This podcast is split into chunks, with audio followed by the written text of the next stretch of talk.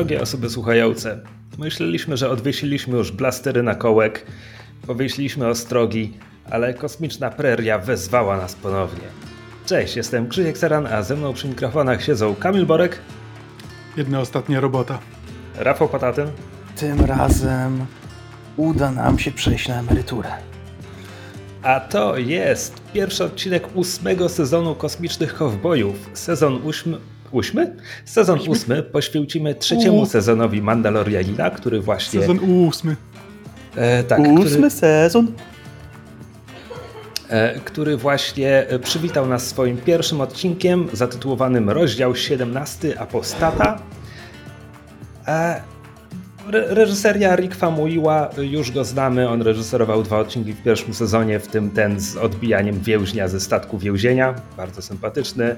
Jeden w drugim, w trzecim sezonie wyreżyseruje aż trzy, a w ogóle to został e, producentem wykonawczym serialu. Wydaje mi się, że to nowe, że jeszcze w poprzednim sezonie tego nie było.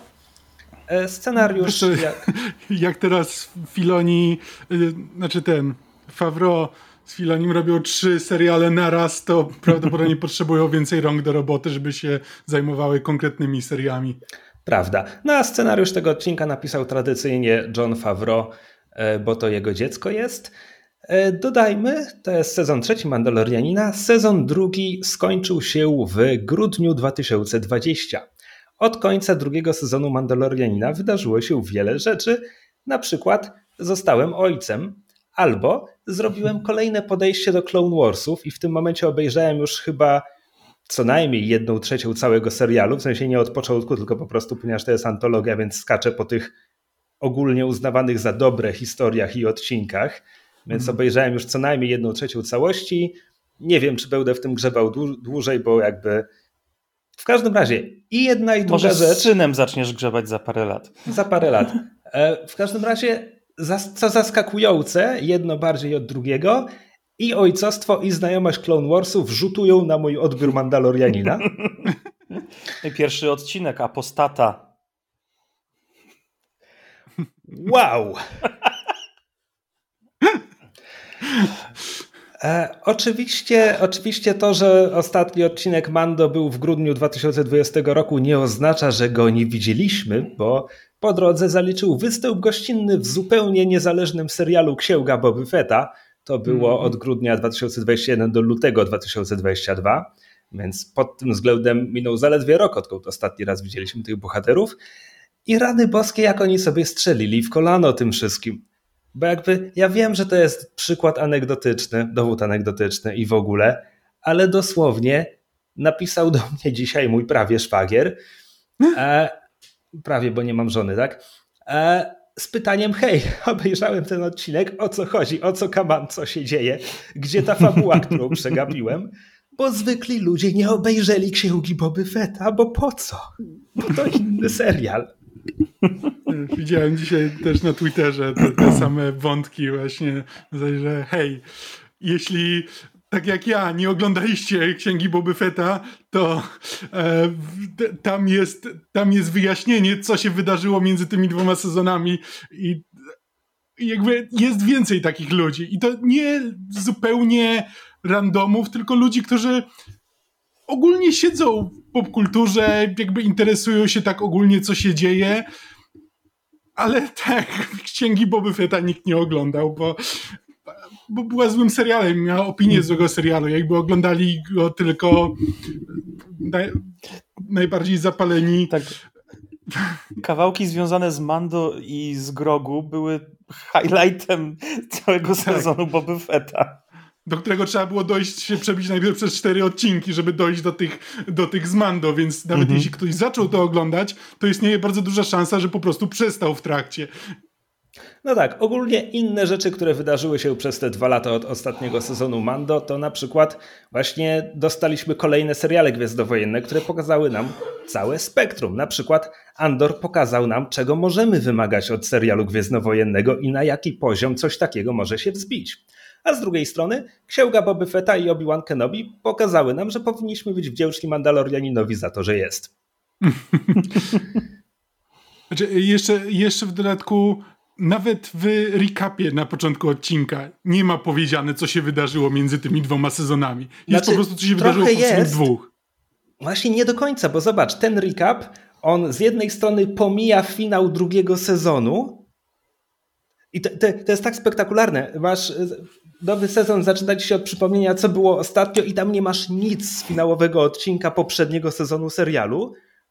Coś jest na rzeczy, jeśli zostaje podjęta taka decyzja a z drugiej strony jest rozmowa Mando z płatnerką właśnie z Boby Fetta, bo to tam było.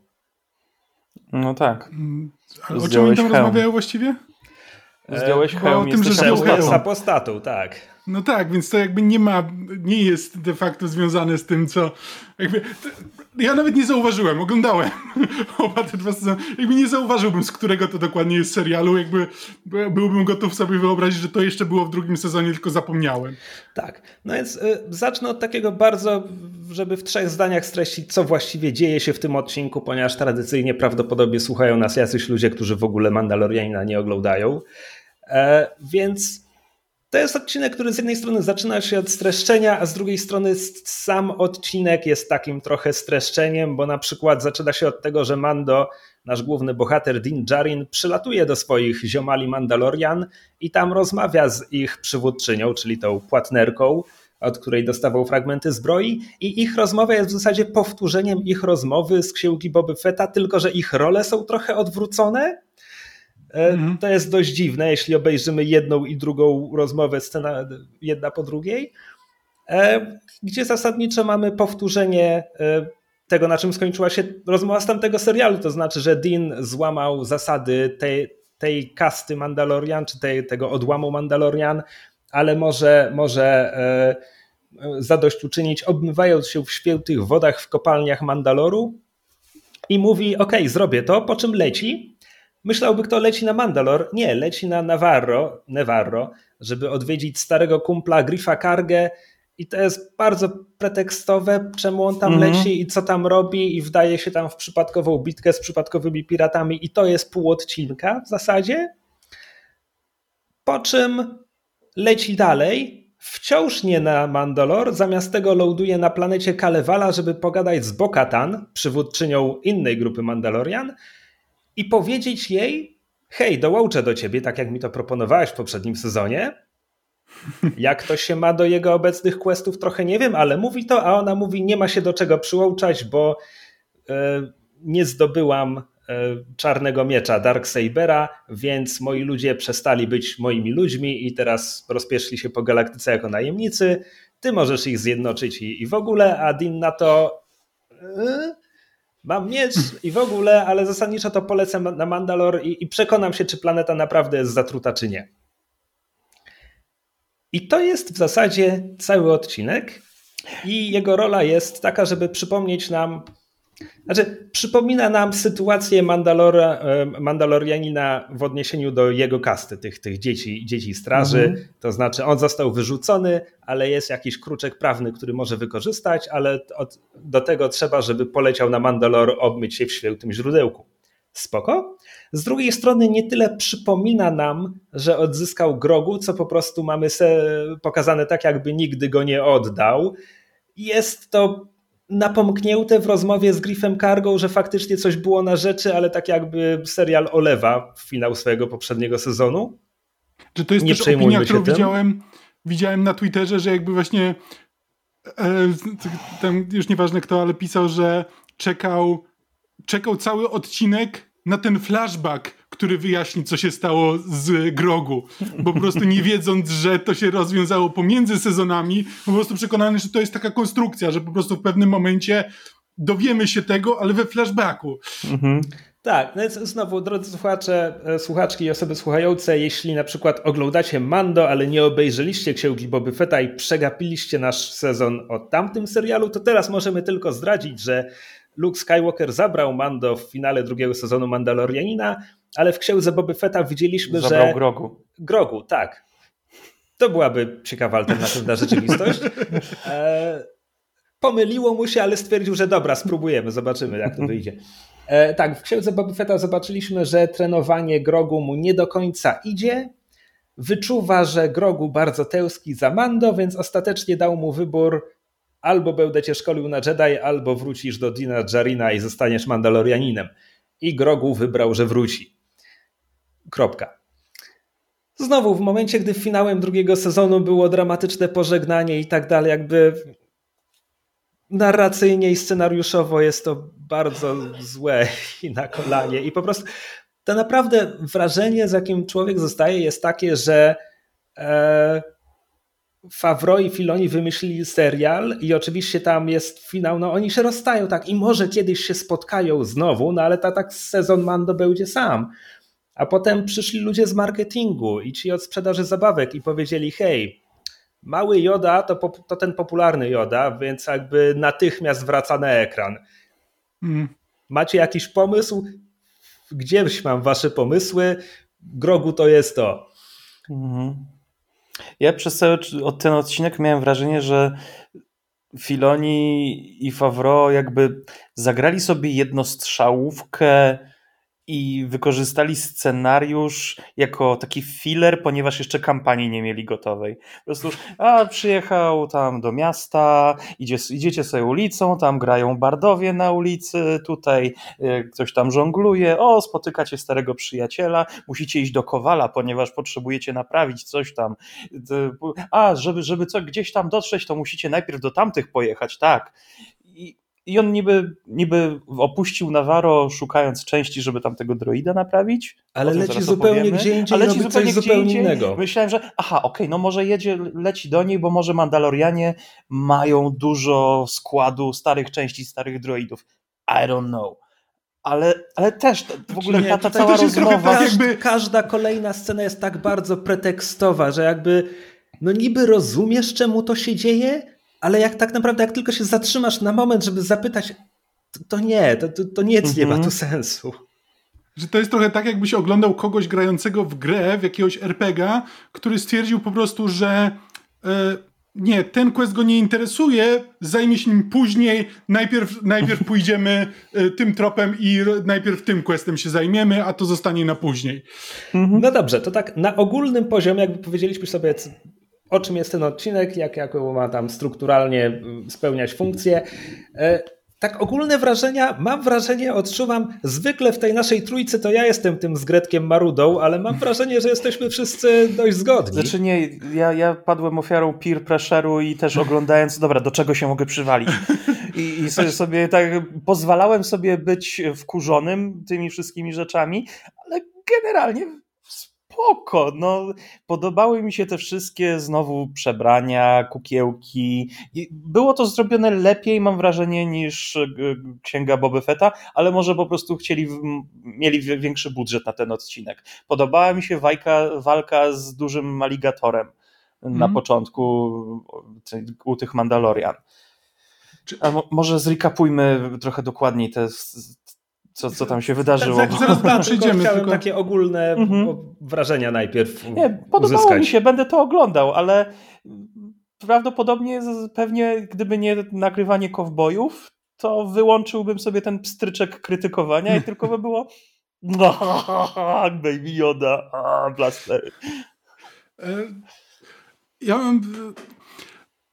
Ja też jestem pozytywnie nastawiony do tego serialu. Jakby w podcaście zawsze jakby to będzie brzmiało, jakbym miał gorszą opinię na ten temat niż tak naprawdę mam, bo, bo to nie jest serial, w którym dużo mogę powiedzieć, że to, je, to zostało zrobione dobrze, to jest, bo to po prostu by było, to by się kończyło tym, że to było fajne, to mi się podobało, to jest spoko bo to jest taki, to jest mniej więcej to, o czym Rafał mówi. Jakby jako taki serial, który można po prostu oglądać, że fajne rzeczy się dzieją na ekranie, to jest to jest jeden z tych seriali. Jakby fajne rzeczy rzeczywiście się dzieją na ekranie. To, czy one one niewiele znaczą. Mm. Nie ma tam za tym wiele, o czym dałoby się rozmawiać, w związku z czym dyskusja zawsze schodzi na tory co można było lepiej zrobić, jakie szanse nie zostały wykorzystane, jakby gdzie strukturalnie to się nie łączy ze sobą. Bo inaczej byśmy po prostu, gdybyśmy się na tym nie skupiali, to, to cały podcast byłby brzmiał fajne było, nie? No, spoko. I byśmy się rozeszli z powrotem. Dziękujemy e... za wysłuchanie dzisiejszego odcinka. Tak, więc e, to powiedziawszy i oglądałem też ten serial tuż po tym, jak przesłuchałem odcinek, odcinek A More Civilized Age na temat Obi-Wana.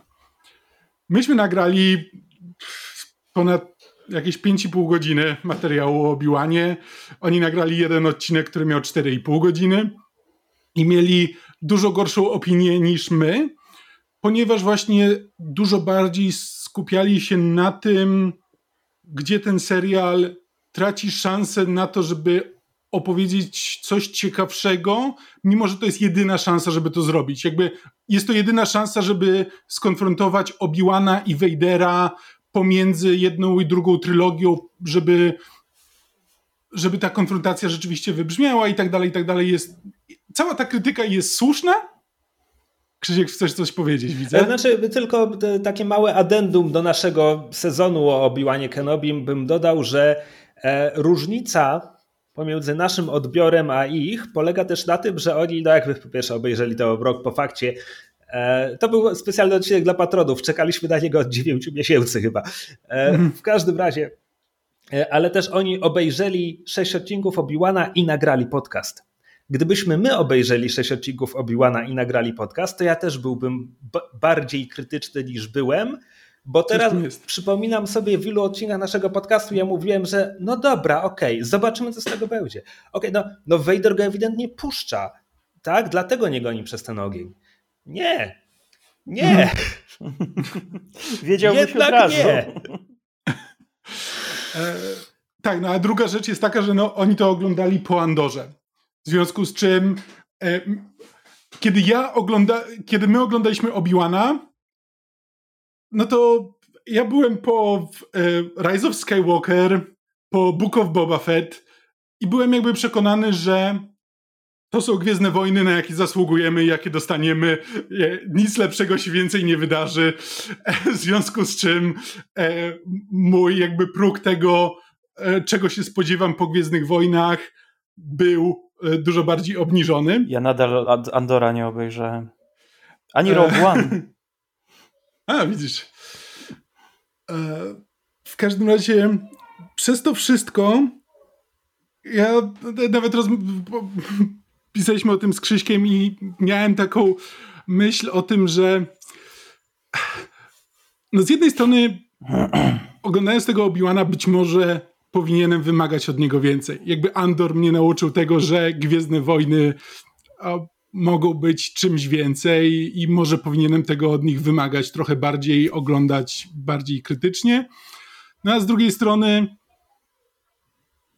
no, bardzo możliwe, że tak będą wyglądać Gwiezdne Wojny, że to w większości wypadków będzie przygodowa pulpa, która jest może czasami interesująca, czasami żenująca, na różnych poziomach, ale jakby mogę wymagać tego, mogę wymagać tylko rozrywki, a niekoniecznie e, jakiejkolwiek pożywki dla mózgu. No i to jest, takie, to jest takie nastawienie, z którym oglądałem to, że okej, okay, to jest ten serial, który jest po prostu serialem przygodowym. To nie jest Mówisz rozwijanie... teraz o Mandalorianinie? Mandalorianin, tak. Jest serialem przygodowym, który nie ma ambicji rozwijać tego świata. Jakby może nam pokazać trochę inne, inne części tego świata, ale one będą wyglądały jak ten świat, który już widzieliśmy. Znaczy, po prostu ja zbudowane z tych części. Drobną, drobną apostrofę, e, nie apostrofę, addendum, kolejne, łacińskie. E, Mandalorianin jest jakby teraz głównym medium, które rozbudowuje może nie świat, ale jego historię, to znaczy to pomiędzy oryginalną trylogią i trylogią sequeli Mandalorianin ma wypełnić tę lukę. Mhm. Co więcej, widziałem, tylko że to nie był wywiad z Favro, to był tekst, który streszczał jakiś wywiad, gdzie on niby miał powiedzieć, że jakby Mandalorianin w dalszych sezonach ma się zacząć pokrywać z wydarzeniami z trylogii sequeli. On ma aż tam dojść. Znaczy, mm Okej, okay, i to nie jest tak, że ja stwierdzam teraz e, kategorycznie, że e, to jest jedyne słuszne nastawienie, ale nawet, że to jest de facto moje nastawienie. To jest po prostu trochę świadomie obniżam poprzeczkę po to, żeby móc się pozytywnie zaskoczyć, jeśli, jeśli rzeczywiście ten serial okaże się czymś innym.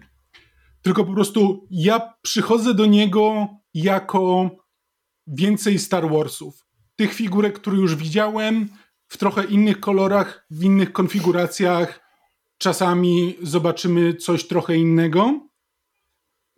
I mam nadzieję, że te oczekiwania zostaną przekroczone.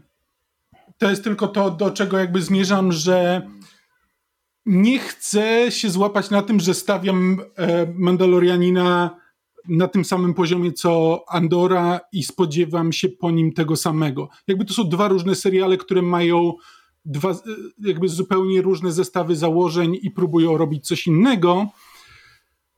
E, co i tak będzie się kończyło tym, że prawdopodobnie w tych odcinkach będzie, e, będzie to brzmiało, jakby było więcej narzekania niż, niż pozytywnych rzeczy, co nie znaczy, że co nie zawsze znaczy, że mi się nie podoba. I tym okay, optymistycznym czyli, czyli Kamil też ogólnie się wypowiedział. E, tym optymistycznym akcentem przejdźmy do tego, co się konkretnie w tym odcinku dzieje. Zaczynamy od sceny, gdy płatnerka bije w metal, żeby zrobić hełm, mandaloriański hełm w rozmiarze dziecięcym, bo scena wychodzi na zewnątrz tej jaskini, znajdujemy się gdzieś nad wodą i jest tutaj tak ze 20 albo 30 mandalorian, w tym paru mikromandalorian, w sensie dzieci w hełmach. I wszyscy stoją nad brzegiem wody, nad wodą stoi E, chłopiec z, z długimi włosami do ramion i ja byłem święcie przekonany, że jest to retrospekcja i to jest mały Din Djarin. No, ja tak samo. Tak, tak, taki był zamiar, mam wrażenie. Mhm. E, po czym e, i to jest jakby mandaloriański chrzest. Płatnerka zaczyna powtarzać credo, tam nigdy nie zdejmiesz hełmu, zakłada mu zresztą hełm, ale zanim mały jest w stanie dokończyć rytuał, że przepraszam, mogliby im przynajmniej obcinać włosy, zanim założą im, to, to im hełm na resztę to... życia. Mm-hmm. Słuchaj, oni mogą zdejmować te hełmy, tak? Po prostu nie przy ludziach. Mogą? Bo nie tak to jest ujęte. Jakoś tak, muszą jeść. Niby Poza tak. tym Dean, Dean miał obcięte w miarę włosy, jak zdjął przy grogu. Tak, jak, jakoś muszą sobie z tym radzić. Poza tym w pierwszym sezonie widzimy, że zdejmuje hełm, żeby jeść. Okej. Okay. W tym, w tym odcinku, gdzie tam broni małej wioski, gdzie jest sugestia, że a może on tu zamieszka i przejdzie na emeryturę. Ach, Pedro Pascal. Oficjalny daddy wszystkich młodych postaci w popularnych serialach. E, tak, no i e, ten kosmiczny chrzest zostaje zaatakowany przez gigantycznego żółwio aligatora, E, który Żółwia? wyskakuje z żera. Który, znaczy to jest głównie aligator, ale chyba miał pancerz na grzbiecie. W no, każdym razie... też mają zrogowaciałe takie grube łuski, ale okay, co to, to nie czyni... nie ma znaczenia. To nie był żółw. No ja tam widzę jednak to są takie zazębiające się e, jakby elementy skorupy bardziej niż po prostu zrogowaciały na skórek. Aha. Będziemy musieli się skonsultować z ksenobiologami. Pancerne łuski. Może, może mógłbym ci dać pancerne łuski, ale nie okay. jest to na pewno skorupa, w której on się chowa. Nie, to w każdym razie wielki no. ten potwór zżera kilku Mandalorian, e, ale to oczywiście są urodzeni świetli wojownicy, więc oni do niego strzelają i wbijają mu w pancerz miny, które wybuchają i latają na swoich jetpackach i on sobie z tego nic nie robi. Jest tu 50 Mandalorian i oni nie są w stanie sobie poradzić z tym jednym żółwiem. Specjalnie powiedziałeś żółwiem. Tak. Ale teraz rozbrzmiewa główny motyw muzyczny i przylatuje on, Din Djarin, w swoim customowym myśliwcu Nabu N1. A skąd on ma myśliwiec? No musicie obejrzeć księgę Boby Fetta. A e, i jedną rakietą rozwala żółwia i, i, i, tyle tego było i jakby znaczy spoko, nie, fajne, fajne efekty, to, to dobrze wygląda. Czy chciałbym, żeby Mandalorianie byli w stanie mu cokolwiek zrobić, żeby to nie było tak, że Din rozwiązuje problem całego swojego ludu? Tak. E, a, e, to co miałem powiedzieć. E, czemu byłem przekonany, że oglądam retrospekcję ze chrztu Dina Jarina, to to, że mieliśmy powiedziane, że z tej grupy Mandalorian nikt nie przeżył poza Płatnerką i Pazem Wislą. Mieliśmy to powiedziane w pierwszym sezonie Mandalorianina albo drugim. Mieliśmy to powtórzone w księdze Boby Fetta, a tutaj jest ich cała grupa. Naprawdę duża. No bo ten cały Beskar przywieziony przez Dina, on ufundował dużo młodych. I oni zdążyli w te parę miesięcy już być dorośli. No. E, to jest kolejna ciekawa rzecz, którą mówisz o paru miesiącach, bo w tym samym wywiadzie Favreau mówi, że w Mandalorianinie minęły już lata? Wiesz co, to nie jest jasne, bo w tym wywiadzie on on znaczy, to ujmuje on, on w taki mówi, sposób, że minęły dwa latach... lata od premiery tego odcinka. Yy, tak, znaczy on mówi dwa, dwa razy mówi o upływie czasu. W każdym razie, kiedy zobaczymy Nevarro, to jakby to, tak. jak ta planeta się rozwinęła, to jak Griff Karga się postarzał, faktycznie mówi nam, że minęło tam więcej tak. czasu. A Griff Karga mam wrażenie, że też jakimś innym głosem mówi. Aż na tyle się, że zastanawiałem się, czy temu aktorowi coś się z gardłem nie stało i mu nie podkładali. Jakoś tak nie brzmi mi jak Apollo Creed. No bo hmm. grał no Apollo bo Creed'a no. 50 lat temu. No i tak. No, pewnie to może być kwestia wieku po prostu. Tak, w każdym razie Dean przylatuje, załatwia scenę akcji jedną rakietą i potem od razu jest cięcie i rozmawia z płatnerką. I tak jak mówiłem, to jest powtórzenie ich rozmowy z księgi Boby Fetta, e, tak jakby streszczenie, to znaczy płatnerka znowu powtarza, że on zdjął hełm i on mówi no tak, ona mówi no to jesteś wykluczony poza nawias naszej wspólnoty, a on mówi, ale mogę się obmyć w świętych wodach, a ona mówi, ale kopalnie Mandaloru zostały zniszczone i dlatego miałem wrażenie, że to jest jakby, że oni wypowiadają swoje kwestie na odwrót z księgi mm -hmm. Boby Fetta, mm -hmm. bo tam tak jakby to ona mówiła jemu, że co prawda złamałeś nasze credo, ale możesz się obmyć w świętych wodach na Mandalor, ale myślałem, że Mandalor jest zniszczone, no ale woda. To jest dziwne, prawda? Zgadzacie się ze mną, że tak. to jest dziwne. Mhm. Okej. Okay. Chciałem się tylko upewnić, że jakby mi coś nie odbija. E, I tak jakby finał tej rozmowy jest taki, że Dean mówi, no to polecę i się obmyję i będzie dobrze. I leci. Ale nie na Mandalore. I najpierw mamy przerywnik w nadprzestrzeni. Ale ja się też, wiesz co, zastanawiam, zanim do tego bardzo ważnego przerywnika w nadprzestrzeni dojdziemy, czemu jemu aż tak zależy? No bo to jest jego kultura, to jest jego lud. No to powinien nie zdejmować tego hełmu. Jeżeli mu aż tak na tym zależy. Ale, ale to dlatego, że na grogu zależy mu bardziej. Znaczy, y, ja się z Tobą zgadzam y, o tyle, że powinniśmy mieć więcej na temat Mandalorian. I, i na, żebyśmy zrozumieli podejścia do tego, czemu dla niego to jest takie ważne, bo tak to no. Bo my no... tylko słyszymy powtarzane w nieskończoność teudy droga, ale my nic nie wiemy o drodze poza tym, że mają nie zdejmować hełmu i że przyjmują, że adoptują y, osoby. Znaczy, to ten odcinek no, powinien zaczynać. rzeczy. Ten odcinek powinien zaczynać się flashbackiem do młodości Dina, po to, żebyśmy mogli zobaczyć, jakby co właściwie mu dała ta społeczność, jakby jak, jak wyglądało to życie, że jest tam coś, za czym on tęskni, czy czuje jakąś nostalgię, czy cokolwiek to dla niego znaczy. Znaczy, to, Ale... nawet nie, to nawet mogłoby być rozegrane tak, jak zostało, czyli że to są po prostu sceny z tym małym chłopakiem, mhm. który okazuje się, że nie jest Dinem, tylko gdybyśmy tak, zamiast pokazywać nam po raz kolejny, jak płatnerka kuje, żebyśmy poświęcili te dwie minutki właśnie na życie tego małego chłopaka pośród tych Mandalorian. Ale, ale kuła już troszeczkę bardziej zgodnie ze sztuką. Okej. Okay. To jest, to, to jest ważne. Ale to, nie, ej, dla mnie to było ważne. Słuchaj, pewnie dostali tuziny maili od Kowali, oh. którzy im wypominali. E, tak. Dobra, przechodzimy do przestrzeni? Mhm. E, więc e, Mando leci e, i przysypia po drodze, Grogu podziwia nad przestrzeń i nagle w tym tunelu błyszczącego światła dostrzega kształt, bo oto widzi kosmiczne kaszaloto kalmary. Po prostu ławica ta ich tam przelatuje w pobliżu i, i tyle. I tak się zachwyca po prostu kosmicznym tym. Ale oczywiście to są Gwiezdne Wojny ze szkoły Dave'a Filoniego, więc to jest coś, to jest coś z czegoś innego, Kamil. Eee. Możesz nie wiedzieć, ale Rafał doskonale wie oczywiście. To są pergile, kosmiczne wieloryby, które odgrywają zaskakująco ważną rolę w Rebeliantach, w sensie w serialu Rebels. Okej. Okay. No, Co więcej, ja właśnie... odgrywają tak kosmicznie ważną rolę, że tak. można można wziąć tę scenę i pomyśleć sobie, właściwie to jest teaser serialu Łasoka, być może. Tak, to jest taki foreshadowing, okay. to jest takie po prostu... Oh.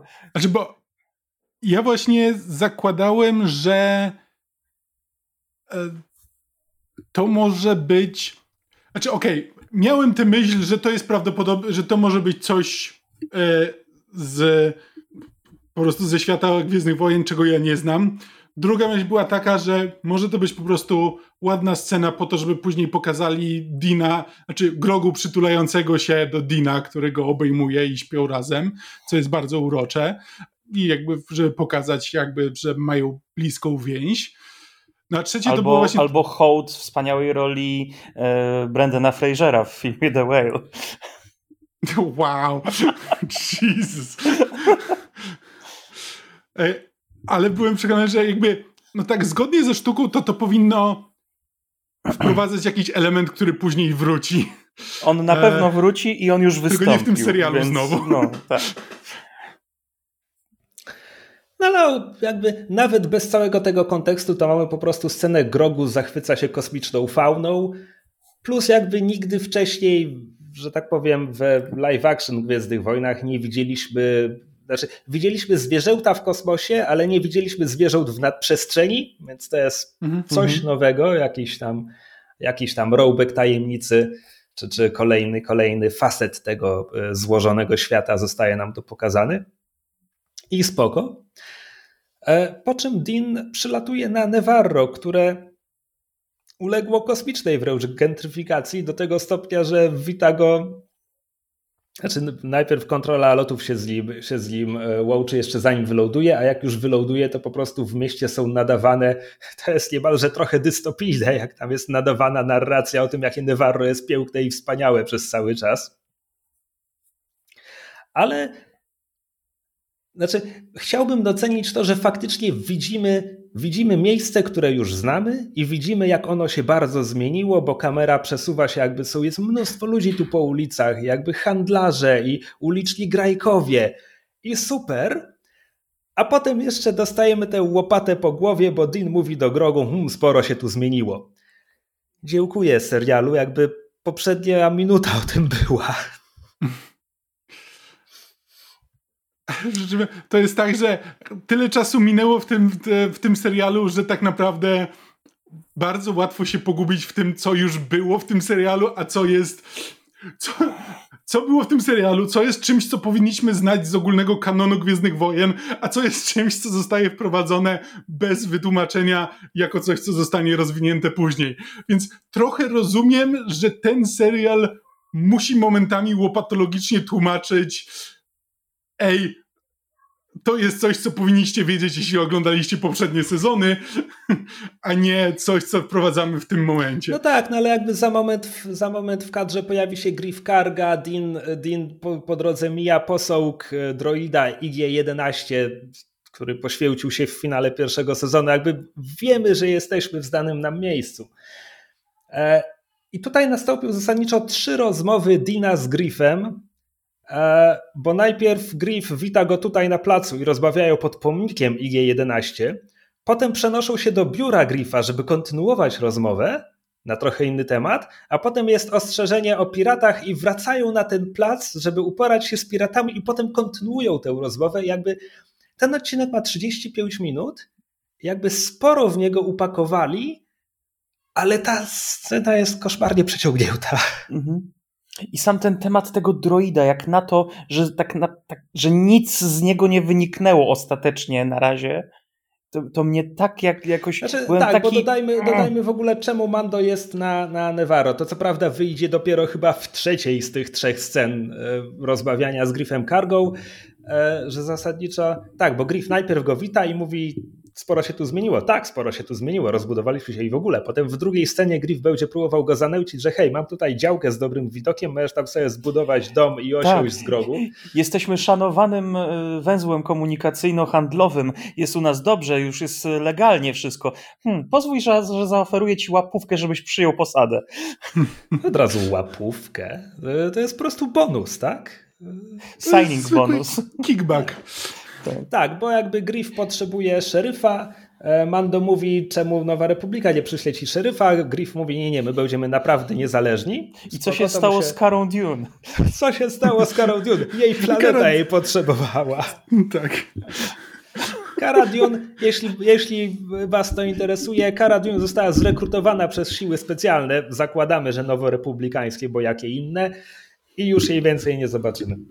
Chyba, że w jakiejś kreskówce granej przez inną aktorkę głosową. Znaczy, ta, ta awersja do recastowania jest absurdalna, bo jakby kogo jak kogo, ale tę postać naprawdę mogli dowolna inna. Dowolna znaczy, inna zapaśniczka mogłaby ją zagrać. Mhm. Mają mnóstwo jest... kiepskich aktorek w MMA i, tak. i, w, i w tych, w wrestlingu po prostu to nie jest rola, która jest im niezbędna. No jakby wiesz, łatwo się jej pozbyć i nie zmienia to nic Kamil, dla świata. Kamil, może pamiętasz, jak kilka lat temu nie. zapowiedzieli serial Rangers of the New Republic? To miała być Jeśli zaczynasz zdanie od jeśli pamiętasz, to odpowiedź brzmi nie. Nie, jakby w, w pewnym momencie Kara Dune miała być bardzo ważna. No i znajdą sobie innych. No. Kamil, twoja pamięć jest bardziej dziurawa niż ten scenariusz. No. Dobra, no w każdym razie tak, więc w pierwszej scenie mówią sobie wow, ale się rozwinęliście, w drugiej scenie Griff mówi wow, ale się pracuj, rozwinęliśmy. Pracuj dla mnie. Nie, czekaj, to, było, to będzie w trzeciej scenie. W drugiej scenie mówi mu tylko mam dla ciebie działkę z dobrym widokiem. Ale, ale to jest też ten moment, w którym jakby serial poświęca dwa zdania na, na kwestię grogu, bo, bo Griff mówi, hej, ale myślałem, że zakończyłeś już swój quest, a ty ciągle, ciągle masz to małe stworzonko, na co Mando odpowiada, zakończyłem swój quest, grogu do mnie wrócił. Co jakby dla ludzi, którzy nie widzieli księgi Boby Fetta, to naprawdę nic nie wyjaśnia i już lepiej byłoby, gdyby pominęli to kompletnie milczeniem. Znaczy, e, jedna rzecz tylko, która mi się podoba w tym skakaniu jakby pomiędzy jakby plan, plan numer jeden, plan numer dwa z powrotem na plan numer jeden jest taki, że przynajmniej Griff Karga jest już pokazywany jako taki smooth operator na zasadzie, że no hej mój dobry przyjacielu, e, osiądź tutaj, mam dla ciebie piękną działkę, i dopiero, dopiero kiedy, kiedy przyjdzie na to odpowiedni moment, to okej, okay, ta działka ciągnie za sobą jakby pewne, e, pewne zobowiązania. Jakby widać w tym, że Griff Karga jakby wie, co robi, jakby prowadzi ten biznes, że okej, okay, jest jego przyjacielem, ale, ale też zawsze będzie coś od niego chciał. Tak, y, są tutaj dwa dowcipy. Jeden mi się podobał, co do drugiego nie jestem pewien. E, ten drugi dowcip polega na tym, że kiedy on się, kiedy on się wita z Dinem, Din go wita słowami tam, nie wiem co polskie tłumaczenie z tym zrobiło, no magistrate, czyli powiedzmy namiestniku, na co Griff, e, Griff mówi, dla ciebie jestem wysokim namiestnikiem, ale to jest dowcip, po czym autentycznie się wkurza, kiedy droid pomija -hmm. ten przydomek wysoki. -hmm. I to jest dziwne dla mnie. A dowcip, który mi się spodobał, to dwa małe droidy, które e, unoszą za nim jego pelerynę, żeby nie ciągała się po ziemi. tak, tak, tak, to było fajne. Podobała mi się też scena w warsztacie droidów. Ale... Do tego za moment dojdziemy, tak, bo najpierw mamy. E, więc z gabinetu zostają wyciągnięci z powrotem na plac, bo przychodzi droid i mówi namiestniku, namiestniku, piraci. I okazuje się, że piraci chcą wejść do swojego ulubionego baru i się napić. Są to piraci z załogi króla piratów Goriana Sharda e, i oni chcą wbić do budynku i się napić, bo to bar jest, ale Griffin tłumaczy, że nie, to jest szkoła. I my to wiemy, my to widzieliśmy, bo faktycznie byliśmy w tym budynku w pierwszym sezonie, kiedy był barem i widzieliśmy go w drugim sezonie, kiedy był już szkołą, więc jakby tu doceniam tę ciągłość. Po czym następuje absurdalnie wymuszona konfrontacja, w której piraci chcą zaznaczyć swoją wyższość i powiedzieć, że co, z nami się nie napijesz, na co on mówi, no napiję, chodźmy do mojego biura, a oni jeszcze próbują wymóc na nim, że nie, oni chcą się napić w tej szkole, do której ich nie wpuszczono. I ta konfrontacja jest tak absurdalnie wymuszona, że kiedy mamy wstęp do pojedynku, bo już Griff karga odsłania blaster, żeby oni wiedzieli, że on wciąż jest twardą sztuką i nie można z nim zadzierać, i ten główny pirat, Wayne też, jego dłoń wisi nad rękojeścią blastera i muzyka tak absurdalnie narasta, że ja byłem przekonany, że to będzie rozładowane śmiechem w następnej sekundzie, a oni naprawdę zaczynają się mordować. Nie, nie, nie, nie, nie. Najpierw bez, bez rozlewu krwi y, od, odstrzelił mu blaster z ręki. Griff, ka, ta, temu tak, piratowi. Griff Karga tak. Wayne'owi od, odstrzelił y, blaster z ręki, po czym, gdy ktoś się tam ruszył, to zabili wszystkich poza tym Wayne'em. Ja bym zrobił odwrotnie. Tak, jakby Mando cały czas pilnował pleców e, Griffa i to głównie, głównie on zabija tych piratów. E, no i Griff puszcza tego Wejna, mówiąc mu, żeby ten przekazał królowi piratów Gorianowi Shardowi, że Nevarro jest teraz szanowanym miejscem, gdzie nie toleruje się piractwa. E, I docieramy w końcu do puenty tej przydługiej rozmowy Dina i Griffa, to znaczy Dean tłumaczy, po co w ogóle przyleciał na Nevarro, Ponieważ będzie eksplorował ruiny Mandaloru, potrzebuje droida, a jest tylko jeden droid w całej galaktyce, któremu on ufa, i to był IG-11, który się samo zniszczył. I Griff mówi, no ale on się samo zniszczył, a Dean mówi, no ale i tu się okazuje, że to nie do końca był posąg na placu, tylko to był posąg, który wykorzystuje też autentyczne części IG-11 i Dean mówi, ja go naprawię. Tak, na kogoś, kto bardzo nie lubi droidów i im nie ufa, to bardzo szybko stał się chirurgiem droidowym. Znaczy, y, to samo sobie pomyślałem. I startował na zwarcie chwili. kabelków, jak kurwa trabanta na mrozie. Y, to samo sobie pomyślałem w pierwszej chwili, że jakby kto jak to, ale Dean nie powinien mieć bladego pojęcia o naprawianiu droidów, ale potem jakby dowiadujemy się, że on go tylko podłączył do proudu i tak naprawdę nie potrafił go naprawić ponad mhm. to, więc akceptuję to. E, chciałem tylko jeszcze powiedzieć, cofnąć się dwie sceny, kiedy gadali w gabinecie Griffa, e, to tam oczywiście grogu go na grogu, więc on się kręci na fotelu obrotowym, a potem przyciąga sobie mocą draże. E, I kiedy na początku odcinka powiedziałem, że przez te dwa lata między innymi zostałem ojcem i to wpływa na mój odbiór serialu, Grogu nie jest już dla mnie tak uroczy jak był, bo... Bo masz dziecko? Tak, tak, czekaj. Dzieci nie są wcale urocze. Nie, nie, dzieci są bardzo urocze. Dzieci są absurdalnie urocze. A Grogu jest kukiełką. Chodzi mi o to, że on ma bardzo szczołtkową mimikę i tam nie ma takich. Dzieci się cieszą, kiedy cokolwiek im wyjdzie.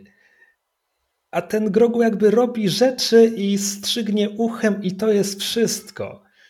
I jeszcze on ma te wielkie, ciemne oczy, które nie wyrażają żadnych emocji. Joda nie miał takich oczu. Joda ma normalne mhm. ludzkie oczy, jak się cofniemy do Imperium kontratakuje. Dobrze. Rozumiemy. Y, to nazywasz to dzieckiem? Powinieneś zobaczyć moje dziecko. Znaczy moje dziecko jest super, tak, ale nie chcę, żebyście je widzieli, bo jakby zapewniam o prywatnej... W ogóle nie mówię do słuchaczy teraz, nie do was. E, wy jakby... od dwóch lat nie widzieli dziecka Krzyśka. E, Dopiero jak skończy 18 tak, lat. Tak, tak. Jego, jego dziecko jest w Kanadzie. E, w każdym razie, więc tak, więc jakby Grogu nie działa na mnie tak, jak, tak jak działał kiedyś, więc to, to się zmieniło. E, w każdym razie. Znaczy. Jeszcze bo co do tego, co mówisz o Grogu, e, to rzeczywiście. Znaczy, w tym, w tym serialu w ogóle to, czy Grogu jest dzieckiem, czy bardziej już starszym dzieckiem, jest niejasne, bo on się Właśnie. momentami zachowuje jak niemowlak, a momentami e, Mando próbuje mu wytłumaczyć zasady nawigowania w hiperprzestrzeni. Do tego to będzie za chwilę, ale jest po prostu tutaj jakiś taki dziwny dysonans, gdzie oni nie są, nie są w stanie zdobyć się na to, żeby Grogu e, był już starszy, bo, bo nie będzie tak uroczy i trudniej będzie sprzedawać zabawki, ale też mimo wszystko chcą sugerować, że jednak e, pomiędzy nim i Dinem jest świadoma relacja. To nie jest tylko to, że to jest, że jakby e, że niemowlę, którym Dean się zajmuje. No. Tak, tylko że on autentycznie rozumie coś o świecie, uczy się czegoś, będąc przy Dinie. Ale to dla mnie kompletnie nie działa, bo to po prostu nie, nie mogą się zdecydować na to, w jakim wieku jest, e, e, jest Grogu i właściwie... Nie no, wiedzą doskonale, w jakim jest wieku, 50 parę. Tak, no tylko po prostu co to znaczy. Jeszcze e, już co do sceny konfrontacji, brakowało mi tam z jakiegoś powodu ona mi się wydawała jakaś taka strasznie sterylna przez jakiś przez dłuższy czas trwania. Mówisz o konfrontacji z piratami? Tak, z piratami. Po czym jakby się zorientowałem, że trochę to wynika z tego, że są piraci, którzy stoją pod szkołą i grożą no, nie dzieciom, technicznie rzecz biorąc, ale mimo wszystko zagrażają dzieciom. E, jest tam jakiś najemnik, który właśnie przybył z namiestnikiem tego miasta, stoją i rozmawiają. I właściwie nikt się nie interesuje tym, co tam się dzieje. Chyba, że właśnie zacząłem się przyglądać. Tam momentami, jeśli się przyjrzysz, to w tle można zobaczyć, że tam ludzie trochę przebiegają, Gdy ale też padnie, czasami. Gdy padnie pierwszy strzał, y, ludzie na dalekim czwartym planie biegają przerażeni, tylko że jak się przyjrzysz, to biegają z lewej w truchtają. prawo, z lewej w prawo. Tak, truchtają tam trochę z tyłu, ale nikt się tym nie interesuje, zanim nie padną strzały, mimo że tak naprawdę to powinno być w tym momencie albo zwrócić uwagę i przyciągnąć, przyciągnąć tłumy, albo wręcz przeciwnie, jakby ludzie powinni się zacząć rozchodzić albo chować, bo tutaj się coś dzieje niepokojącego. I jakby przez połowę tej sceny nie zdawałem sobie sprawy z tego, co mi tutaj nie działa do końca i czemu jakby to, to zagrożenie nie wydaje się jakoś szczególnie, dopóki nie uświadomiłem sobie tego, że właśnie to tło tutaj coś nie działa i jakby nie do końca są w stanie pokazać, jakby przydałoby się od choćby parę przebitek na to, jak ludzie reagują. A to jest takie, takie trochę bezpłciowe wychodzi. E, no tak, no bo masz tylko ten pierwszy plan i bardzo głębokie tło i jakby kamera nigdy nie opuszcza e, Dina, Griffa i, i piratów. Hmm. Więc to jest takie płytkie. E, przechodząc dalej, piraci odstrzeleni, Dean prosi o części IG-11 i potem widzimy właśnie jak go odpala, jak, jak Trabanta, jak to już Rafał zauważył. No i IG-11 ożywa, a jest niekompletny, więc to jest tylko korpusik z jedną, z jedną. Ożywa, przemawia, Taika Waititi jest w kredytach, więc zakładam, że to jego głos, nie wiem czy faktycznie go ściągnęli do, do studia nagraniowego, czy to coś zmiksowane z pierwszego sezonu. E, i natychmiast próbuje zabić Grogu. Więc mamy scenę walki, znaczy to nie jest scena walki, czy Dean nie jest w stanie go trafić, czy po prostu strzały z blastera nic mu nie robią? Nie jestem pewien. On jest pewien. mega pancerny jakiś generalnie, to, to na pewno go trafił parę razy. Tak. E, I to jest taka scena trochę jak z horroru, no bo ten przebudzony droid jakby pełznie po podłodze jednym chwytakiem, tak. tylko się przeciągając, tak, to wygląda całkiem spoko. E, znowu, znowu wygląda jakby był animowany poklatkowo, trochę tak jak ten potwór w księdze Boba Fetta. A po czym droid, asystent Griffa miażdży mu głowę e, po posążkiem, popiersiem samego Griffa. E, I to jest jakby... Good grief. Znowu, znowu mamy, scenarzysta znowu przyszedł z łopatą, bo Dean mówi, hmm, musiał, musiał się obudzić z, z tym podstawowym fabrycznym oprogramowaniem, na co Griff odpowiada, tak myślisz Sherlocku? I fabryczne oprogramowanie miało cel zabicie grogu? To mi się tu nie klei. No, w każdym razie chodzi o to oprogramowanie sprzed tego momentu, gdy droid zaczął im pomagać, tak? No, ostatni backup, no powiedzmy. Nie będzie. Tak. W każdym razie e, Griff, który jakby był przeciwny całemu temu pomysłowi, uważał go za nietrafiony i w ogóle teraz jest jakby jak najbardziej za, tylko mówi Dinowi, słuchaj, no bo to potrzebujemy ekspertów, a jakby z całym szacunkiem nie jesteś ekspertem, ale Nevarro tak się rozwinęło, że przyciągnęło najlepszych i tutaj używa słowa droid smiths, które bardzo mi się podoba. Jestem ciekaw, czy tłumacz zrobił z tym coś kreatywnego, ale nie oglądałem z polskimi napisami, więc nie wiem. No i bierze go do tych najlepszych, najlepszych speców od droidów w całej galaktyce i są to Anzellanie, gatunek Anzellanów. Jeśli nie kojarzycie go z nazwy, a ja też nie kojarzyłem, to są Babu Freaki. Jeśli kojarzycie Babu Freaka z epizodu 9 Gwiezdny Wojen, Skywalker Odrodzenie, to ta mała istotka, której potrzebowali, żeby C-3PO przemówił po cityjsku, co miało zniszczyć mu pamięć, ale nie zniszczyło, bo tamten film nie ma żadnych konsekwencji, których nie przekreśla w następnej scenie. Droid Smiths został przetłumaczony jako na szczęście mamy najlepszych speców od takich historii na całych rubieżach. Nie, fatalne, beznadzieja. Nie, mm, nie, nie, nie. Znaczy, słuchaj, każdy tłumaczy znaczy, jak, jak lubi w ogóle nie chce ale... krytykować pracy innego eksperta w dziedzinie, ale ja bym to zrobił inaczej. Yep. E, w każdym razie tak, więc jest tutaj trzech Anzelan, którzy mówią w anzelańskim angielskim, w związku z czym wplątują pojedyncze słowa po angielsku między swoją przemowę. Dean pyta, czy może nie, rozmawia, nie mówią po chattyjsku, ale oni dalej kontynuują swoim na rzeczu, więc mamy Przedłużony sketch pod tytułem Griff Karga tłumaczy, co mówią Anzelanie, tylko dowcip polega na tym, że Anzelanin, ten główny Anzelanin zaczyna mówić w bardziej zrozumiały sposób, więc tak mniej więcej po pierwszej kwestii Dean rozumie wszystko, co Griff mu potem jeszcze niepotrzebnie tłumaczy. I, i ten dowcip jest przeciągnięty, jakby on jest trochę śmieszny, ale trwa zdecydowanie za długo. E, myślę, że młodsi, e, młodsi oglądający widzowie na pewno to docenią. A, młodsi, a, a, propos, młodsi oglądający... a propos młodszych widzów, e, chciałbym pozdrowić moich siostrzeńców, którzy słuchają naszego podcastu. Cześć o, Krzysiu, cześć nice. Kubusiu. Cze cześć siostrzeńcy Rafała. Cześć.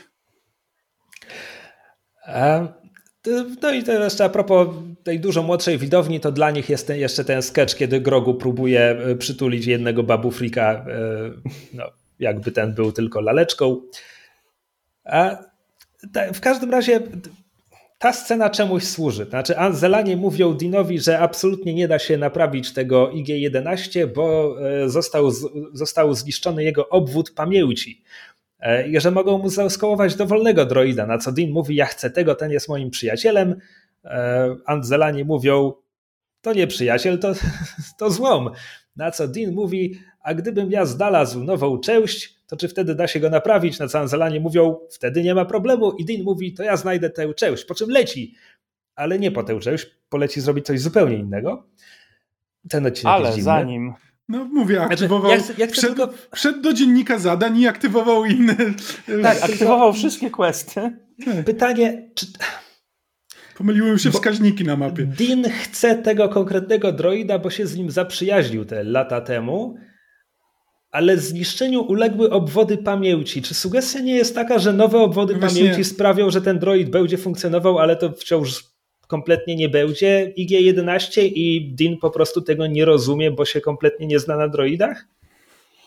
Znaczy, no właśnie nie wiem, co to znaczy, bo znaczy, bo z jednej strony chciałbym, żeby było tak, jak mówisz, bo bo inaczej śmierć droidów e, w Gwiezdnych Wojnach nic by nie znaczyła. Jeśli możesz je odbudować bez jakby bez czegokolwiek, co tak naprawdę sprawia, że są tym konkretnym droidem, a nie jakimkolwiek innym droidem z tego samego modelu. W związku z czym jakby trochę bym chciał, żeby jednak się okazało, że nie da się y, IGA-11 naprawić, no i być może Mando się tego nauczy. Trochę w to wątpię, bo jakby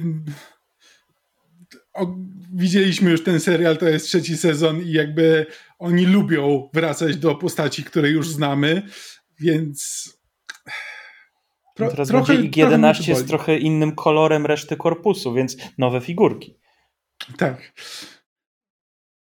Nie wiem, co o tym myśleć. Trochę mi się to nie podoba. Znaczy, Zobaczymy, co z tego wyniknie, tak? Kiedy w końcu coś z tego wyniknie, i wtedy wrócimy do tej rozmowy, czy, czy nam się to mm. podoba, czy nam się to nie podoba. E, tymczasem jakby Dean podjął decyzję, że znajdzie tę brakującą część, więc żegna się z Griffem i odlatuje. E, ale nie odlatuje daleko, bo zanim, zanim może opuścić e, układ, to jest właśnie moment, kiedy tłumaczy, kiedy tłumaczy Grogu nawigowanie w nadprzestrzeni. Znaczy, mówi po prostu, to jest mapa, a tutaj jest wskaźnik paliwa i to nam mówi, jak daleko możemy dolecieć. To, to nie jest znaczy, tak, że to jest bardziej skomplikowane. On, on zaczyna od tego, ale nie kończy. Jakby to, to, to, nie jest koniec wykładu, tylko po prostu nie ma okazji go dokończyć. Tak, bo nagle zapalają się czerwone, czerwone światełka i Dean, Dean tłumaczy, że to akurat jest y, ten alarm zbliżeniowy, bo mają, mają piratów, którzy biorą go na celownik. Ciekawe za ile odcinków Grogu będzie musiał sam pilotować z rannym Mando na pokładzie. Słuchaj, byłby to jakiś rozwój postaci, więc o? Mhm. tak za pięć sezonów prawdopodobnie. Tak, właśnie chciałem powiedzieć. E, tak, no i tutaj przylatują piraci króla piratów Goriana Sharda. E, konkretnie to znowu jest Wayne. E, swoją drogą sprawdziłem aktora, nie pamiętam teraz jak się nazywa, ale gość jest, specjalizuje się w graniu, Marty Matulis, e, specjalizuje się w graniu różnych potworów w różnych horrorach i tak dalej. Więc jakby to jest jeden z tych aktorów, którzy zawsze występują w charakteryzacji. Okej. Okay. E, więc e, tak, no i... U, grał tego... E, w Hannibalu grał takiego czarnego diabła w halucynacjach głównej postaci. Ha. No właśnie gra tego typu rolę. W którymś American mhm. Horror Story grał jakiegoś człowieka, potwora z głową świni. Ja nie oglądałem tego serialu, ale jakby to są role, które gra. Jakiegoś kozła grał, jakiegoś wampira. Tak wiem, Krzysiek, e, chcesz przejść dalej, ale ten, po prostu oglądam obrazki ładne. E, tak, no więc przylatują, e, przylatuje trójka piratów, e, którzy, którzy mówią: Hej, Mando, zabiłeś moich kumpli, teraz my zabijemy ciebie. E, i zaczynają go ostrzeliwywać. Oczywiście znajdują się w pasie asteroidów, e, który akurat został, że tak powiem, e, to nie jest tak, że nagle znalazł się przypadkiem pas asteroidów, w którym można urządzić scenę pojedynku, bo Griff mówił, że ten rozwój Nevarro polega między innymi na tym, że właśnie zaczęli, zaczęli wydobywać minerały z pasa asteroidów na granicy systemu, więc jakby wiedzieliśmy, że ta lokacja tu istnieje. Gdy tylko otwierają e, ogień, przylatuje jeszcze trzech piratów e, w swoich myśliwcach. E, chciałem powiedzieć, że podoba mi się ten design, te, te myśliwce, którymi latają piloci, tylko że ten pościg jest tak nakręcony, że tam nie ma ani jednego ujęcia, gdzie kamera by się skupiła na nich. Ja nie byłem w stanie przyjrzeć się temu myśliwcowi, bo one tak szybko tam przelatują, mhm. ale wydaje mi się, że wygląda fajnie. E, no i Mando wykorzystuje asteroidy, e, chowa się za nimi, e, żeby polować na piratów i eliminować ich jednego po drugim, co z jednej strony wygląda bardzo fajnie, bo on w pewnym momencie on się zamienia w rekina. To, to jest scena ze szczełk czy czegoś takiego, gdzie po prostu piraci orientują się, że to oni są tutaj zwierzyną łowną. W ogóle ujęcie, kiedy trzech, trzech piratów leci i się rozgląda, gdzie on jest, gdzie on jest, gdzie on jest, a na pierwszym planie spod kadru wzbija się myśliwiec Mando. Mówię, brakuje tylko muzyki ze szczełk. Więc z jednej strony to jest bardzo fajne. Z drugiej strony ja Znowu lubię... tylko Wayne przeżywa. E, z drugiej strony y, ja bardzo lubię, kiedy widzimy, że bohater jest w czymś bardzo dobry, bo pokonuje trudne okoliczności. Innymi słowy, chciałbym, żeby ci piraci byli dobrzy w tym, co robią, a absolutnie nie są. Zaczęli po prostu, gdy tylko strac stracą Mando z oczu, to potem już tylko lecą prosto przed siebie i on zestrzeliwuje kolejnych. I jakby tam nie ma żadnej choreografii tej walki, to nie jest pojedynek. Po prostu Mando wyskakuje z asteroidy, rozwala jednego, a oni lecą dalej prosto.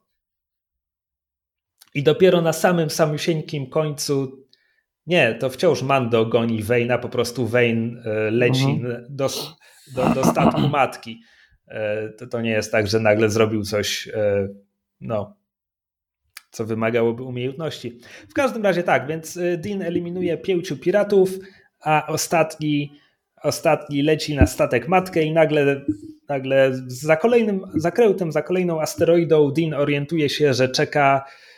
Um, trochę trudno powiedzieć o skali, no w każdym razie uzbrojony okręt piratów. To prawdopodobnie nie jest, nie wiem, niszczyciel gwiezdy czy coś takiego, ale że tak powiem, w kadrze nie ma innego obiektu, z którym można porównać jego wielkość. Jest to dużo większe od myśliwca. Tyle, tyle można powiedzieć na 100%.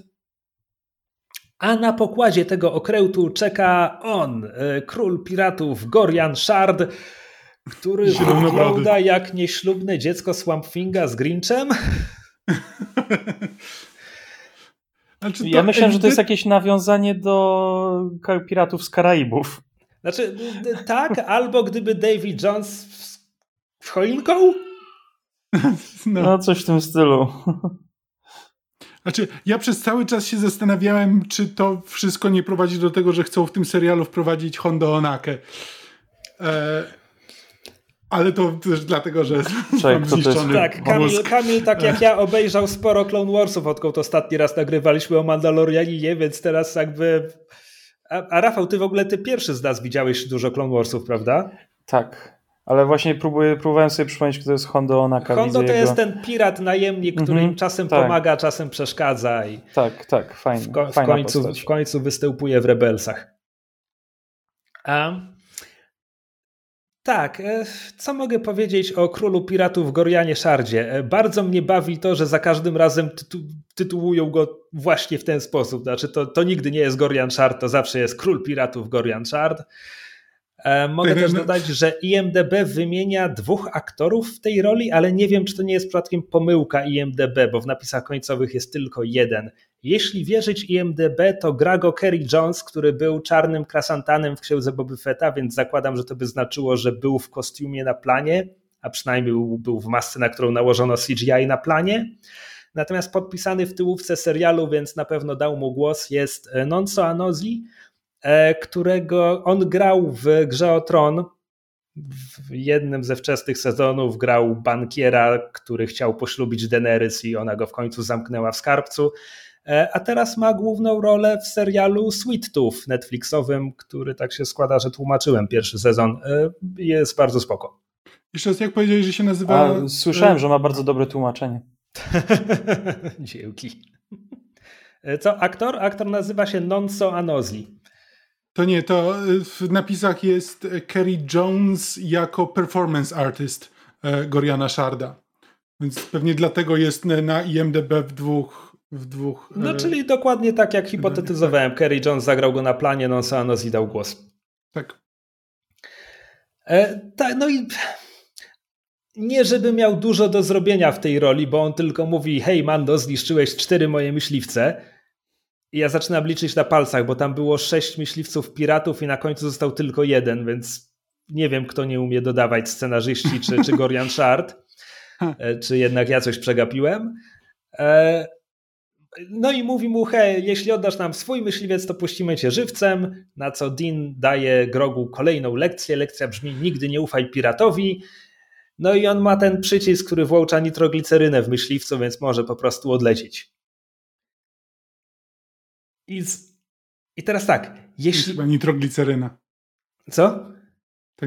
To nie jest nitrogliceryna. Nie, serio? Naprawdę? Naprawdę? Nie, w sensie nitro w samochodach to nie jest nitrogliceryna. A, to jest N NOS, to jest e, coś na Nitrous oxide, ale nie jestem pewien, tak. jak to będzie po polsku. Okej, okay, tak, racja, oczywiście. E, znaczy nie oczywiście, bo nie wiedziałem. E, uznaję twoje racje. To, to, to, to, Ale to by było śmieszne, gdybym kliknął powiedzieć. przycisk z napisem nitrogliceryna i po prostu wybuchł.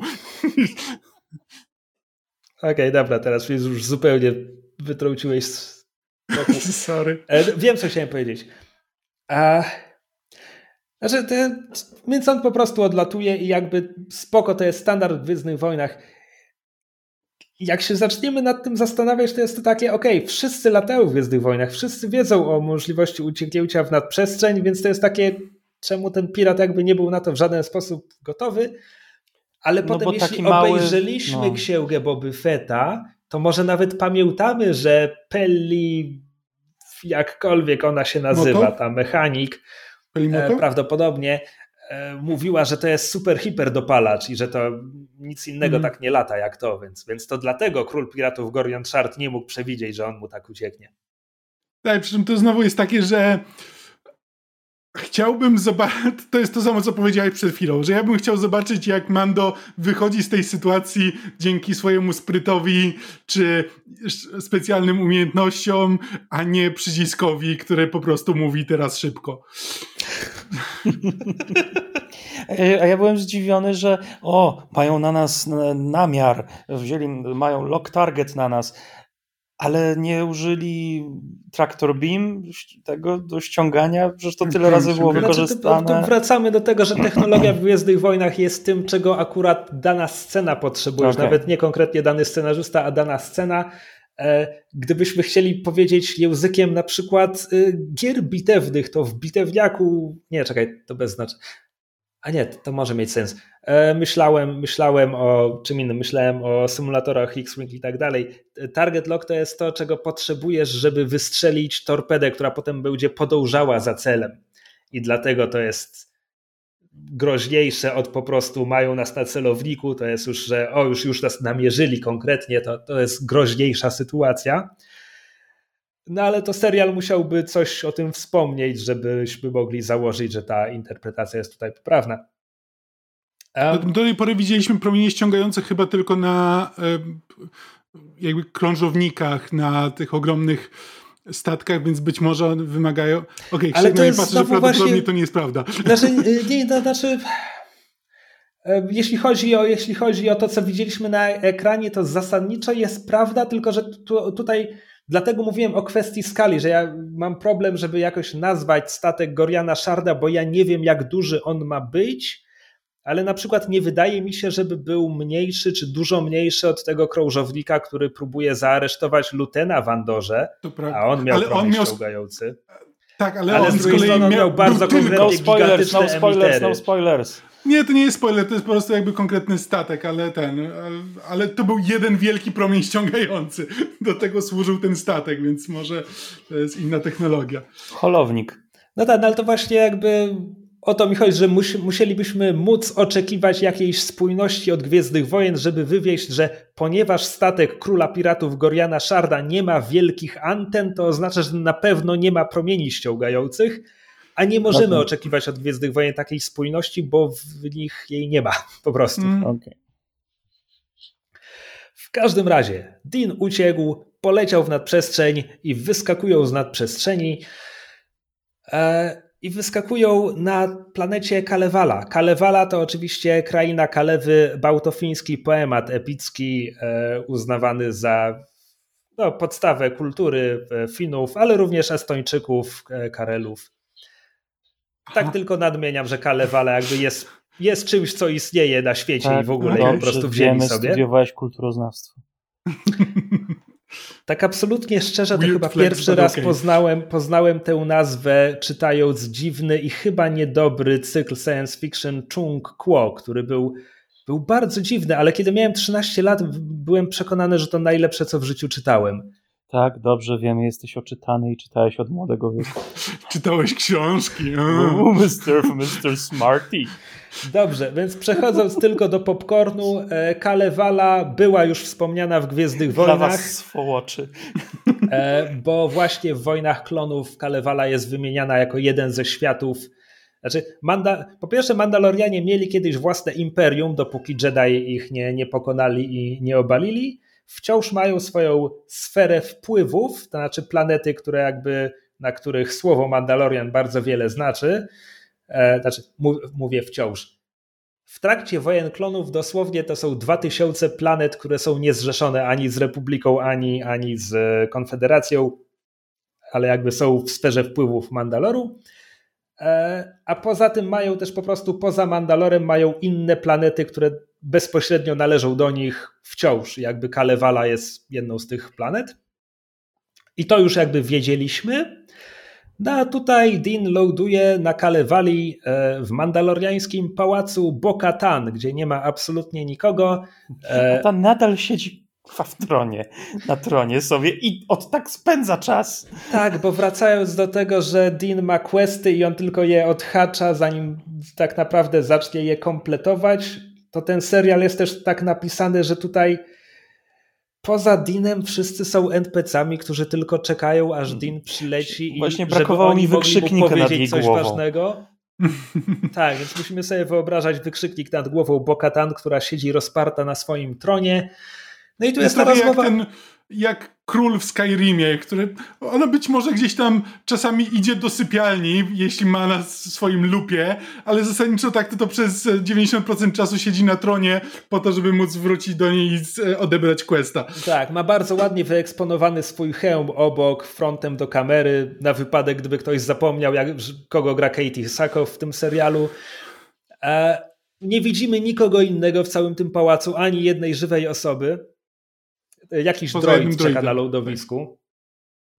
E, o, czy mogę się przyczepić do szczegółu? Tak Oczywiście. Tak drobnego szczegółu, że nie ma żadnego znaczenia. O co ty pytasz? Okej, okay, więc Gwiezdne Wojny, zaletą Gwiezdnych Wojen od 1977 był ten lived in universe. Znaczy Gwiezdne Wojny wyglądają tak, że tam ludzie faktycznie żyją, ta technologia jest zużyta, nosi ślady zużycia, to wszystko jest namacalne, przez co to jest wszystko bardziej wiarygodne dopóki Lukas nie nakręcił prequeli wyłącznie w komputerze i dlatego tak brzydko się zestarzały i w ogóle. E, więc zwróciłem uwagę, bo taka lewala to jest kolejna, kolejna zbieżność dźwiękonaśladowcza. Znaczy ona wygląda trochę jak e, planeta Atrydów, e, jak on się nazywa, Kaladon bodajże, coś takiego, które jest mm. właśnie, tam jest nadmorski zamek, to jest wiecznie skołpane w deszczu i tak dalej. Więc Dean tutaj loduje właśnie w deszczu i mamy te krople wody na owiewce myśliwca i woda spływająca po kadłubie, kiedy on już wylądował i on wychodzi z tego myśliwca i on musi obejść to jego dziwaczne skrzydełko silnikowe i nie zamyka za swoją kabiny, za sobą kabiny, zostawił swój cabrio otwarty, przecież to wszystko będzie zalane wodą. I ja wiem, ja wiem, że to jest pierdółka, to nie ma żadnego znaczenia, ale to jest właśnie coś, co mnie wytrąca z tego, że ja przestaję wierzyć, że on naprawdę wysiadł ze swojego myśliwca, o który dba i na którym ma zależy, na którym mu zależy, bo, bo jakby mu zależało, to by zamknął kabinę, żeby tam do środka wody nie naleciało na fotel i w ogóle. Może kliknął pilotem odchodząc. Bo to jest, on ma czujnik, że jak on się oddalił, to sam się zamyka. No. Jeśli tak się dzieje, to my tego już nie widzimy. tak. albo, albo droid się tym zajmie. W każdym razie, e, czemu skupiłem się na tej pierdółce? No bo potem mamy rozmowę Dina z e, Bo, którą jakby już streściłem na początku w ogólnym streszczeniu. Znaczy, Dean, policzmy jego questy. Dean, który ma quest polecieć na Mandalor, obmyć się w świętym źródełku, który znalazł side quest zdobyć obwód pamięci do IG-11, poleciał teraz na Kalewale, żeby zainicjować rozmowę z NPC-ką Bokatan o tym, że on chce do niej dołączyć. Jak to się ma do. Czemu? Jak to się ma do czegokolwiek? może miał nadzieję, że dołączając do niej trafi jakoś łatwiej na Mandalor, na Mandalor i nie będzie potrzebował może. tam sam lecieć bez droida. Bo Czemu potrzebuje chciał, droida, żeby że, polecieć na Mandalor? No bo Mandalor podobno jest zatrute, tak? Więc on potrzebuje zaufanego droida, żeby on za niego tam wylądował i sprawdził najpierw wszystko, czy on może tam zejść. Czy my nie widzieliśmy w tym serialu, że on ma filtry w swoim hełmie i nie potrzebuje powietrza, żeby... On ma, ale potrzebuje kogoś, kto też potrafi tam zejść. Może dlatego potrzebuje Mandalorian i poszedł do Bokatan. Może? Może. W każdym razie, nie mam pojęcia, więc ale... tak, tak, jak już mówiłem, no jakby on mówi, hej, chcę do ciebie dołączyć, a Bokatan mu odpowiada, nie ma do kogo, ponieważ ty zdobyłeś miecz, a nie ja, to moi ludzie przestali być moimi ludźmi, rozpieszli się po galaktyce jako najemnicy, jeśli chcesz, możesz ich zjednoczyć i powieść gdzieś tam. No i Dean tłumaczy, że musi się omyć w świętym źródełku, na co Bokatan mu mówi, to nie jest święte, to po prostu woda, która zbiera się w kopalni. Kopalnie były dla nas ważne, bo dały nam bezkar, a cała reszta to bzdury i przesądy. I twoja sekta wyniszczyła, podzieliła nasz kraj i nasz naród i w ogóle. Tak. E, na co Dean mówi, fajnie, to ja idę się obyć w świętym źródełku, a przy okazji sprawdzę, czy Bandalor jest zatruty. I to jest koniec tego odcinka. I jeszcze Ten koniec mnie tak zaskoczył. Jeszcze a propos, a propos tych. E, znaczy, zaska e, to zaskakujące, że te, takim krótkim odcinkiem otworzyli sezon. W sensie... Tak. I, I, że się urwał bez żadnego cliffhangera czy jakiegoś czegoś ważnego. Ta rozmowa dla mnie była taka mało znacząca, nic nieznacząca, tak, że, że jak na ostatnią scenę pierwszego miał, odcinka... Miałem podobnie i, mia, i, właśnie tak myślałem, że albo ten odcinek powinien być dłuższy, albo powinni na premierę rzucić dwa odcinki, bo to jest po prostu nic. Jest Następny jedna... odcinek też będzie jakimś filerem po prostu, podejrzewam. Znaczy, jeśli ten odcinek jest w jakimś stopniu zapowiedzią tego, co nas czeka dalej, to to jest po prostu takie przykro mi Mando, ale księżniczka jest w innym cameo. I po prostu Mando będzie teraz latał od jakby znanej postaci do znanej postaci, które będą go odsyłać na kolejne sidequesty, które będą prowadziły nas do innych znanych już postaci. Znaczy, my wiemy z poprzednich sezonów, że ten serial bardzo lubi konstrukcję sidequestową. Mando przylatuje po X, Potem, słyszy, tak, musisz zrobić Y. Tak, Tylko, ale tutaj że... on za każdym razem przylatuje do kogoś, kogo my już znamy z czegoś innego. Tak, i jednocześnie za każdym razem przylatuje po coś zupełnie innego, więc tutaj nawet nie ma tej bieda konstrukcji przyleciał po X i dostanie X, jeśli zrobi Y. Tutaj jest usłyszał o X, poleciał po Y, poszedł porozmawiać o Z. Jakby gdzieś na końcu X, to y, wszystko Z, dotyczy Mandaloru, tak. ale... X, Y, Z się zbiorą później wszyscy, wszyscy w ostatnich dwóch odcinkach.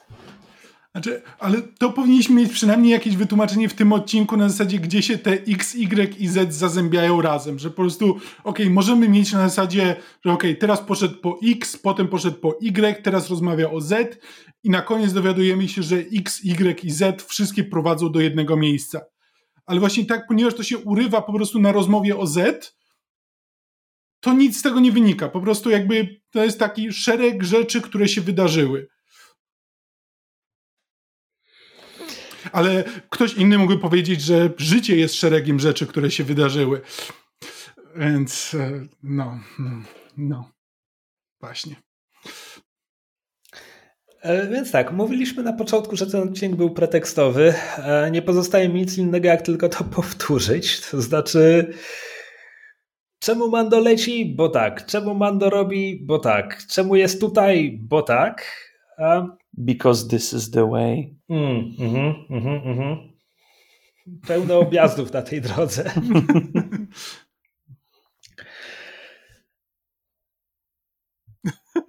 Nie wiem, czego Czy to się. będzie wniosek z całego odcinka. Po prostu nabranie powietrza i. Nie, mamy tytuł odcinka Objazdy na drodze.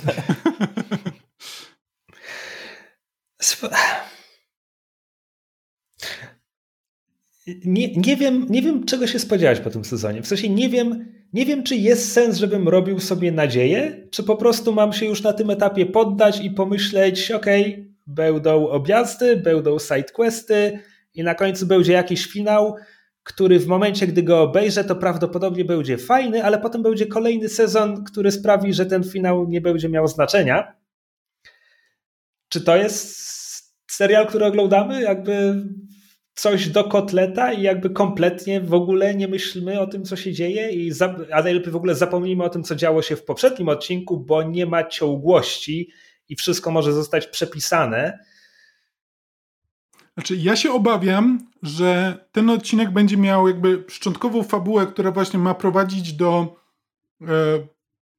e, spotkań z różnymi osobami i tak naprawdę, znaczy ten sezon ma taką konstrukcję i że będzie służył temu, żeby być po prostu platformą startową dla kolejnych spin-offów. Że po prostu w pewnym momencie to go doprowadzi do Asoki, po to, żebyśmy później mieli e, wprowadzenie do serialu o Asoce, e, żeby go co tam jeszcze, oprócz Asoki, co oni tam robią w tym momencie? Właśnie oni dwa czy trzy lata temu zapowiedzieli 10 seriali, z których e, jeden albo dwa już na pewno nie są robione, znaczy Rangersi nie są robieni, E, a o innych nic się nie słyszy, więc w tym momencie w produkcji jest Asoka, która prawdopodobnie będzie miała premierę jeszcze w tym roku, Skeleton Crew z Judem Law, który z którego chyba pokazano więcej materiałów niż z Asoki, więc może to będzie najpierw, ale nie jestem pewien.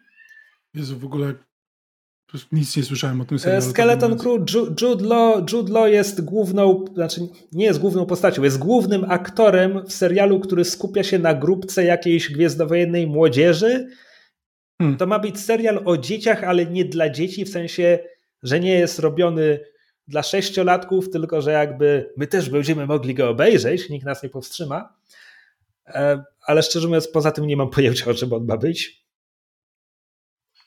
E, I z rzeczy, które jakby na 100% powstają, to jest to, aha, i jeszcze Acolyte, ale Acolyte ma się dziać tam 100 czy 200 lat wcześniej, więc nie będzie powiązany z Mandalorianinem. Przynajmniej to jedno nie będzie powiązane z Mandalorianinem. A Mandalorianie jacyś się mogą pojawić. Nie no, oczywiście. Jest jeszcze teoretycznie jest serial Orlando. E, który... No tak, tylko że z, znaczy, to z kolei zakładam, prequel, że to był, byłoby raczej w czasach przed, przed oryginalną trylogią. Tak. No nie wiem. No... E, ale i znowu, jakby Lando zostało zapowiedziane te dwa czy trzy lata temu i od tego czasu nic na ten temat nie było, poza tym, że no robimy. Nie skasowaliśmy go oficjalnie. Jakby Gwiezdne Wojny są teraz dopóki nie zobaczysz fotosów z planu, nie możesz, nie tak. możesz liczyć, że coś naprawdę Może jest robione. Czekają, aż Donald Glover będzie miał trochę czasu. Mam na to nadzieję. Znaczy, kiedy, kiedy zapowiadano, że hej, robimy Lando, to w ogóle się o Gloverze nie wypowiadali. Może właśnie okay. dlatego, że on był zajęty Atlantą i tak dalej. A nie wiem. A może dlatego, że komputerowo odmłozał Billy'ego D. Williamsa, bo oni uwielbiają to robić. O Jezu. E, dobra, zabrnęliśmy głęboko w szuwary. Myślę, że nie mamy już mhm. nic więcej do powiedzenia o tak, odcinku, to... przepraszam, rozdziale 17 Apostata. Spoko, nakręciliśmy prawie trzy razy dłuższy odcinek niż sam serial.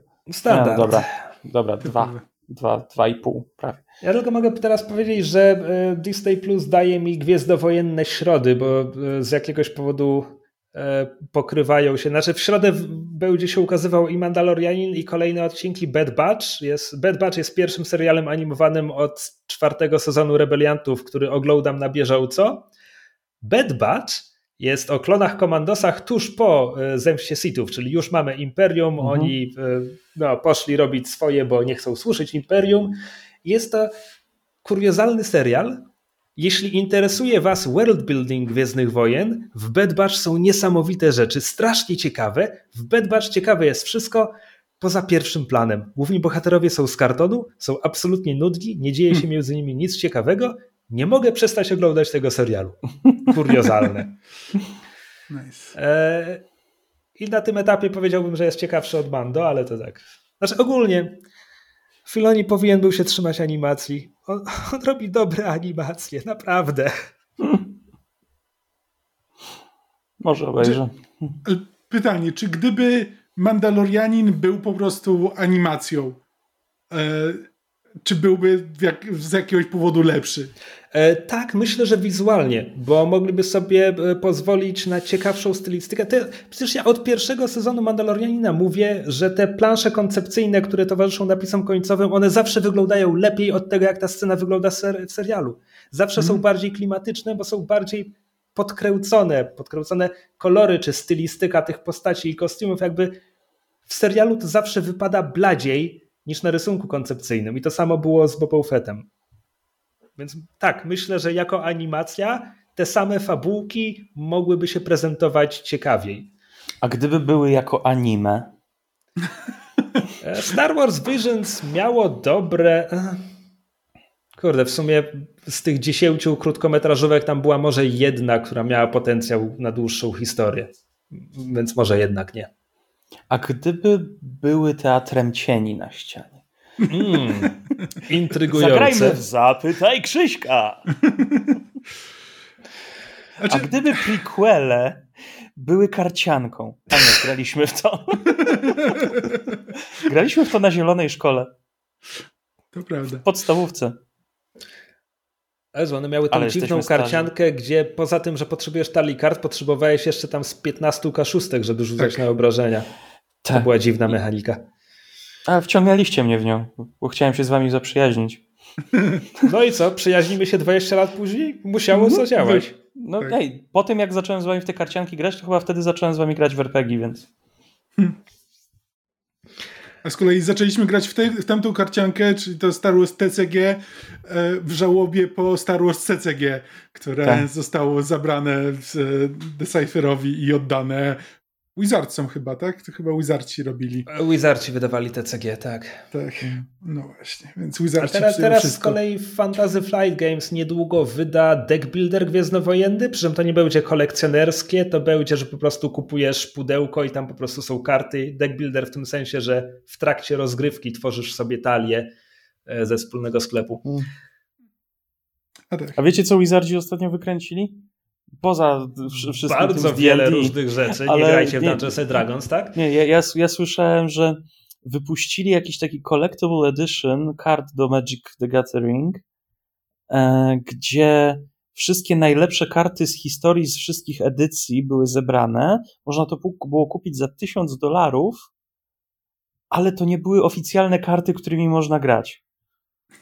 Znaczy, e, ja się nie interesuję Magiciem, więc tylko docierają do mnie odpryski i jakby co najmniej od roku czy dwóch czytam bardzo dużo tekstów na temat tego, że Wizardzi oszaleli, w sensie, że tłuką kolejne dodatki i edycje Magica tak, tak. jedna po drugiej i że strasznie łoją kasę i ja że jakby gracze są bardzo niezadowoleni z tego, ja co się Ja to słyszałem przy okazji właśnie tego, co się działo z Dungeons and Dragons, ponieważ Hasbro uznało, że, że Dungeons and Dragons jest bardzo niedomonetyzowane i wysłali tam kilku takich menadżerów, którzy no właśnie najpierw tłukli kasę na monetyzacji gier komputerowych i uznali, że no to teraz zmonetyzujemy bardziej gry fabularne. I no. Ale to, już, to jest materiał na zupełnie inny podcast. Nie ma bardziej zmonetyzowanej formy rozrywki, a, a im jeszcze było mało. Yep. Przecież, no przecież kiedy Richard Garfield, mhm. twórca Magica, zrobił grę komputerową Artifact, która, gdzie po prostu trzeba było kupować karty na takiej zasadzie jak fizyczną karciankę i dla niego to było naturalne, hej, tak wyglądają karcianki, to nagle gracze, ludzie, którzy są przyzwyczajeni do tego, że studia trzepią na nich kasę, powiedzieli, nie, to jest, to jest porąbane, nie, i nikt to nie grał. Wow, ale głęboko zabrnęliśmy w te szuwary. Ja. To cześć, co? No. Na razie idź do swojego dziecka. Naprawdę mam na szlaku i w ogóle. No, bo wyrośnie bez ciebie. Hmm, Przegapiam na największej spokoju z taką brodą. Ale tą brodę to będzie miał już twój syn. U, Griff Karga ma siwą brodę w tym odcinku. To, to kolejny element, który pokazuje nam, ile lat minęło w tym serialu. Wcześniej nie miał. Ma stresującą pracę. No. Tak naprawdę nie miał brody chyba. miesiące. To prawda, na początku miał same wąsy, sprawdzałem przed nagraniem. Hmm. Dobra, dosyć. Ach, kończymy. No, to na razie, do zobaczenia na szlaku in space.